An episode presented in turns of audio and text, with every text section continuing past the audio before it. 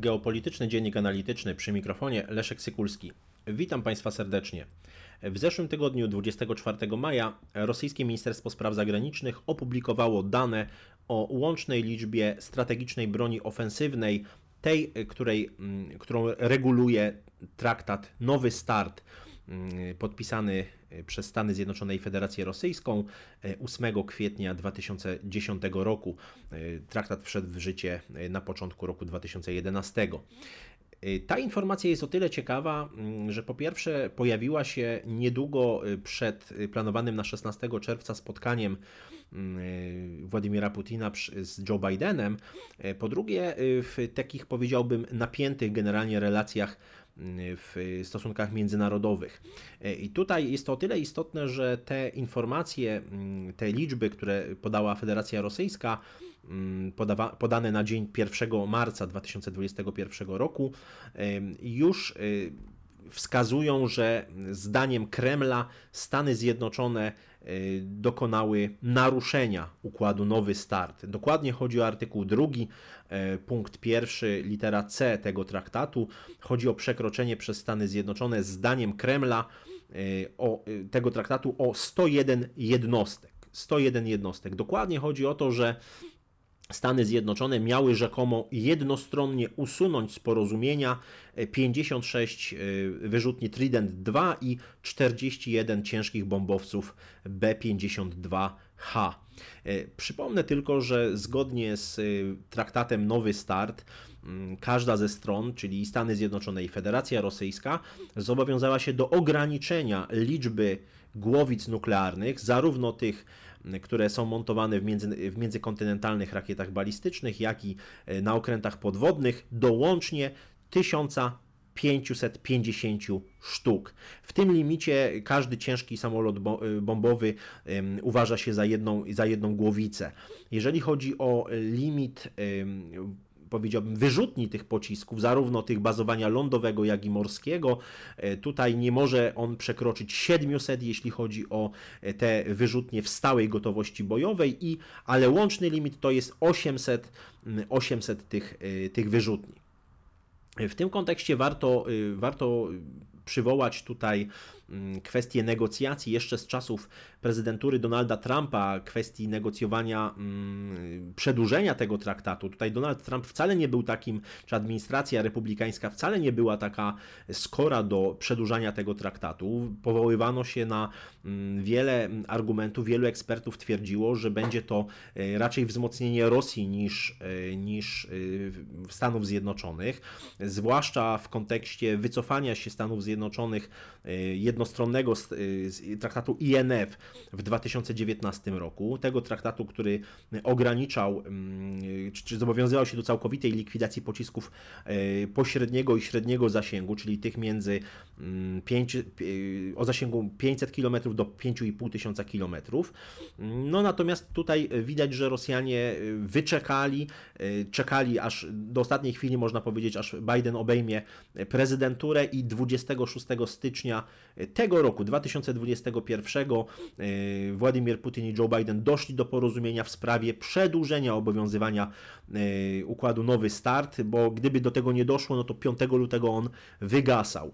Został przedłużony na kolejne, e, kolejne 5 lat. No, biorąc pod uwagę, że siły nuklearne Stanów Zjednoczonych i Federacji Rosyjskiej to jest około 90% wszystkich głowic jądrowych na świecie, jest to porozumienie mające niewątpliwie bardzo istotne geostrategiczne, e, geostrategiczne znaczenie. Jeszcze raz przypomnę, każdy, każde z państw może posiadać łącznie maksymalnie 700 rozmieszczonych, czyli tych będących w gotowości bojowej y, zestawów.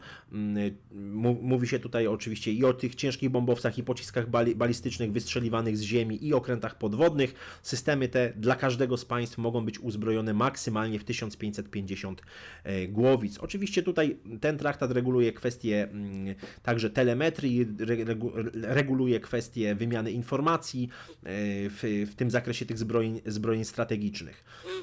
Warto mm, dodać, że mm, administracja Trumpa przede wszystkim wskazywała na fakt rozmieszczania przez Rosję w Europie pocisków o krótszym zasięgu, no właśnie na przykład pocisków systemu Iskander i stąd właśnie cała ta, mm, cała ta krytyka biorąc pod uwagę fakt nowych, eksperymentalnych systemów, także tych o, o, zasięgu międzykontynentalnym, które rozwijają oba państwa, Tutaj administracja amerykańska przede wszystkim podkreślała te pociski mm, potencjalnie napędzane silnikami nuklearnymi, zarówno te pociski manewrujące, jak i, y, pocis jak i bezzałogowe systemy, drony podwodne. Y, mówiło się przede wszystkim w tych kręgach eksperckich y, amerykańskich o zagrożeniu, jakie niesie ze sobą mm, chociażby ten system Poseidon tych, tych dronów podwodnych o napędzie, napędzie jądrowym. Mówiło się także o innych czy, czy pociskach hipersonicznych, czy właśnie o zastosowaniu napędu nuklearnego. Chodziło przede wszystkim o ten projekt 9M730 Burjewiestnik. No, chociaż wielu ekspertów uważa, że to tak naprawdę projekt propagandowy rosyjski, niemniej jednak był on rzeczywiście, był on rzeczywiście mocno, mocno wymieniany w tym zakresie.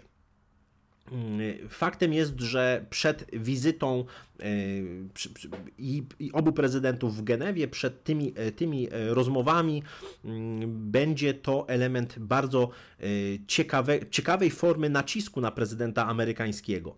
Ja tylko przypomnę, że dziś, zgodnie ze stanem na 1 marca 2021 roku, Federacja posiada 517 jednostek, właśnie w rozumieniu tego układu Nowy Start, które są rozmieszczone zarówno, te głowice są rozmieszczone zarówno na tych międzykontynentalnych pociskach balistycznych, e, okrętach podwodnych, a także ciężkich e, bombowcach. Natomiast Stany Zjednoczone dysponują 650, e, około 650 takimi, takimi zestawami.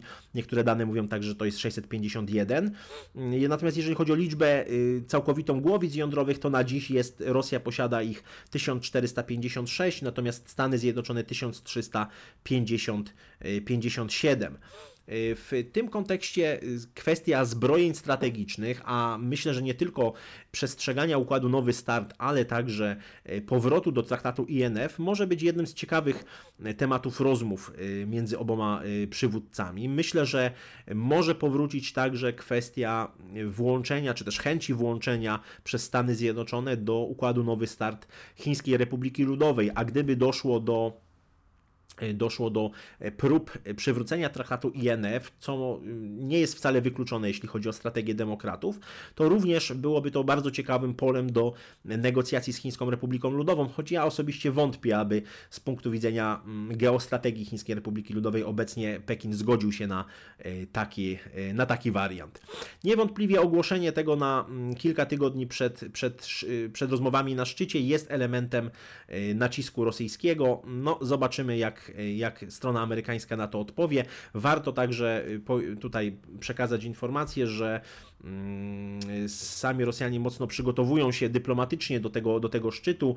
Y, dziś, czyli 31 maja 2021 roku, y, Siergiej Ławrow zapowiedział także, że rosyjskie władze przygotowują się na wypadek odłączenia Federacji Rosyjskiej od systemu SWIFT. To też bardzo ciekawy, ciekawy sygnał. Myślę, że również nie bez, nie bez znaczenia, jeśli chodzi o perspektywę rozmów Biden-Putin. Dziękuję Państwu za uwagę.